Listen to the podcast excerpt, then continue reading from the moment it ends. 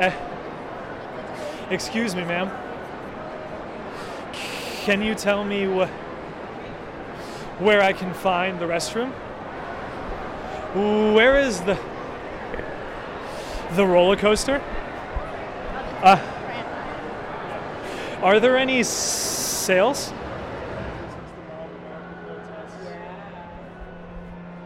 I really appreciated an app like Tinder in all of its glory. um, yeah, just being able to like introduce myself in that more stress-free and anxiety-free space.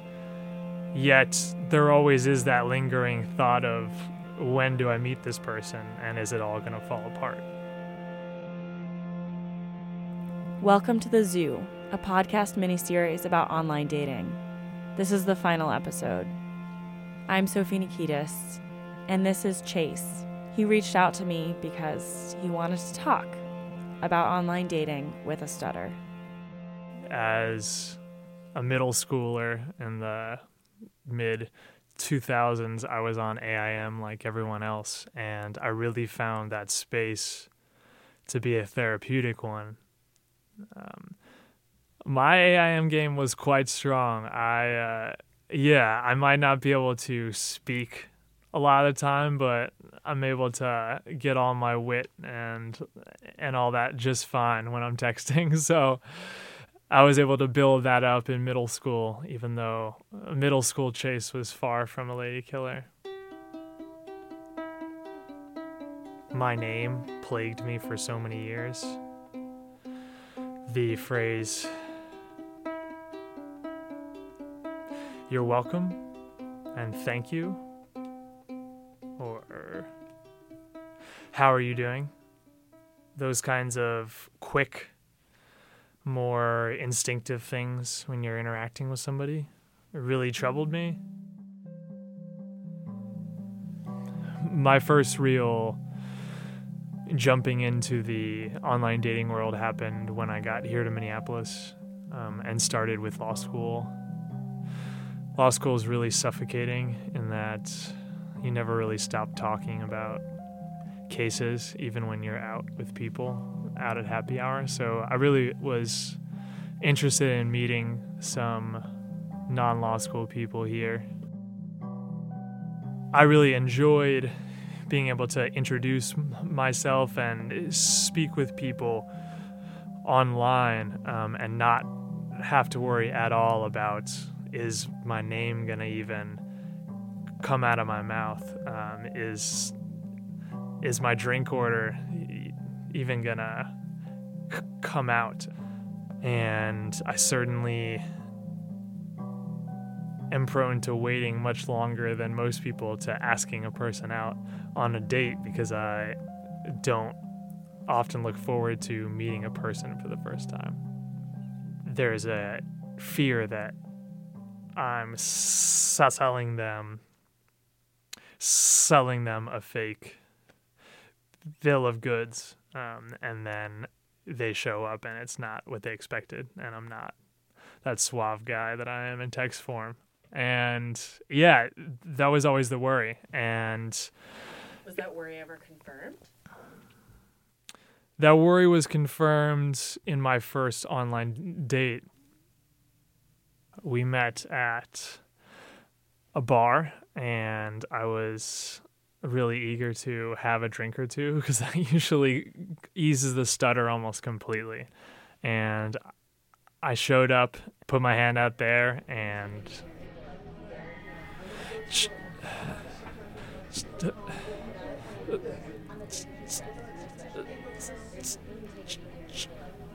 Chase.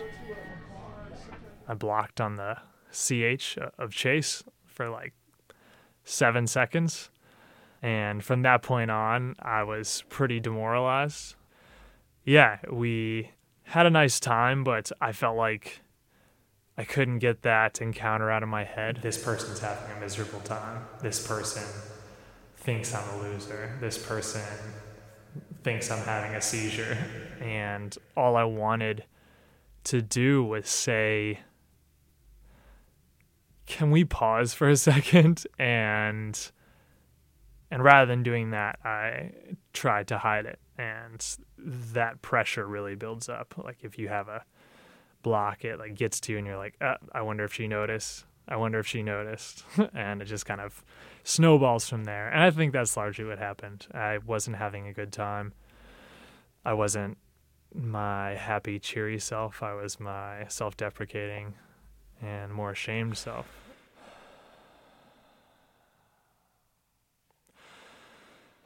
One thing our program focuses on, and I think a lot of literature on stuttering is, is how important our diaphragm is to our breathing. Um, the ancient Greeks actually identified it as the fear muscle. It's where fear manifests itself physically. Or a sense of dread, you feel it in your gut, right? And somewhere or another, that has normalized in a stutterer. Uh, the diaphragm freezes up while it's moving up the stomach. And what that does is it lowers the pressure between your diaphragm and your vocal cords, which is then lower than the atmospheric pressure of air outside your body. And that stops the vocal cords in their tracks and really freezes them so that no air gets pushed through. Personally, I would wink a lot. I would really thrash my head, terrible eye contact, and different ways I had taught myself to push through that physical block.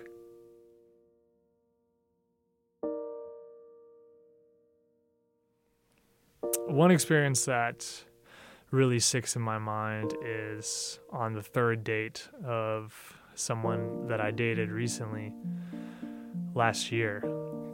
I hadn't really disclosed my stutter. It wasn't out in the open, or at least my acknowledging it wasn't. I had plenty of blocks and facial spasms and all that fun stuff, but we were in my room actually, and I have these like index cards of different techniques and sayings from the program. And so she was looking around and was like, What's costal breathing? What's what's releasing residual air. And so I was like, okay, this seems like a good time to share a bit of more about this. I'm not a serial killer or anything. It was clear that I had a stutter, but she was wondering if I was ever going to bring it up. And it ended up being really healthy and it opened up this whole new emotional connection and and this whole new spectrum of things for us to talk about. And I think op- opening up that side of myself and just putting my weaknesses out there was ultimately a positive thing.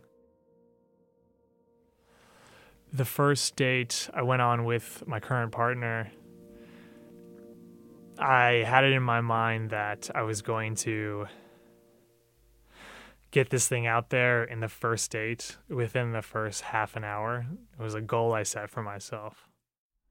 We I okay, first of all, I downloaded Tinder um and he was one of the first people I messaged. It was first just like witty banter like with little substance, but it was funny and I could tell he was cool. I was like if I'm going to keep pushing myself I'm not going to wait till date three again. I'm going to do it on the first date. And that'll be a way to vet this person because I value empathetic and understanding people. And I was like, if she can't handle this, then I'm moving on. So we sat outside and it was like there's this beautiful garden around um, with just like flowers, but also like tomatoes and different vegetables and things. He was like clearly very interested in like my life and not just like you know going through the questions that he has to do. But it's like I mentioned that earlier that day I was at the mall and I'm not a shoppy or trendy person at all. And so it warranted a little explanation.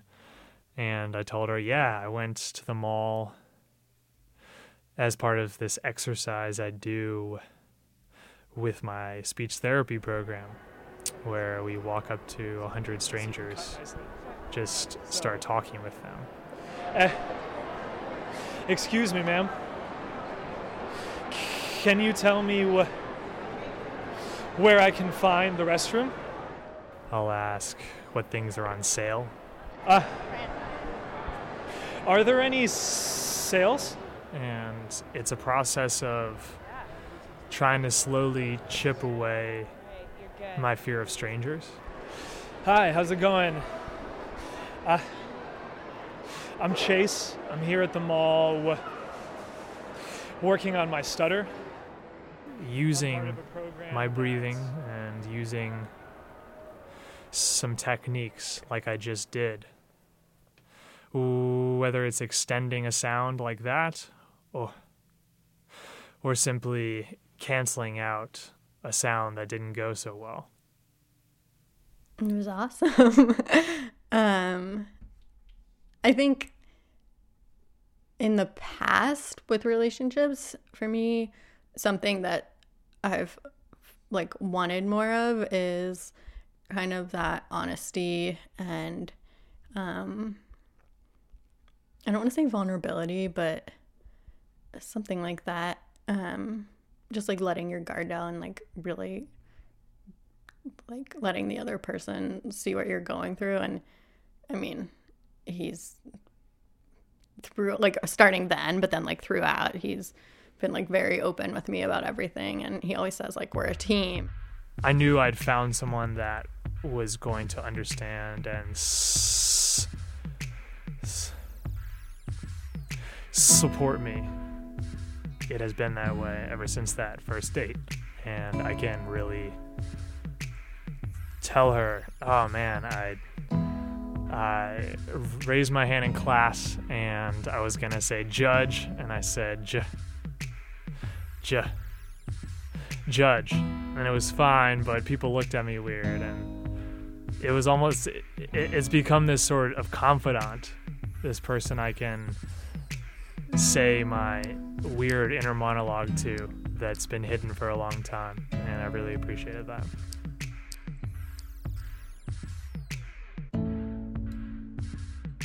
Thank you so much to Chase for bringing me this story. Chase is part of the McGuire program. It's an international speech therapy program for people who stutter. Chase is trying to start a chapter in Minnesota, so if you have a stutter and you live in the Twin Cities, keep an eye out for that. I'm sorry that I was never able to do a follow up episode to the first one about what happened with Jesse. Jesse had to bow out of the project for personal reasons, but I will be forever grateful to him for inspiring this entire series and for helping me to get it off the ground. Thank you so much to Rob McGinley Myers. Rob believed that I had a good idea and encouraged me to stick with it. He was the amazing editor on most of these episodes, including this one. Thank you to Britta Greene, Nancy Rosenbaum, and Natalie Jablonski, who have all given me tons of editorial support and also just cheered me on. Thank you to the musicians who gave me music, sometimes written specifically for this show, including Clark Jacobson, Randy Dever, Beard Tompkins, and Maya Weisinger. Maya composed the song that's playing right now. Special thanks to the Free Music Archive. If you're making a podcast on a budget, they're an amazing resource. And thank you to you, listener.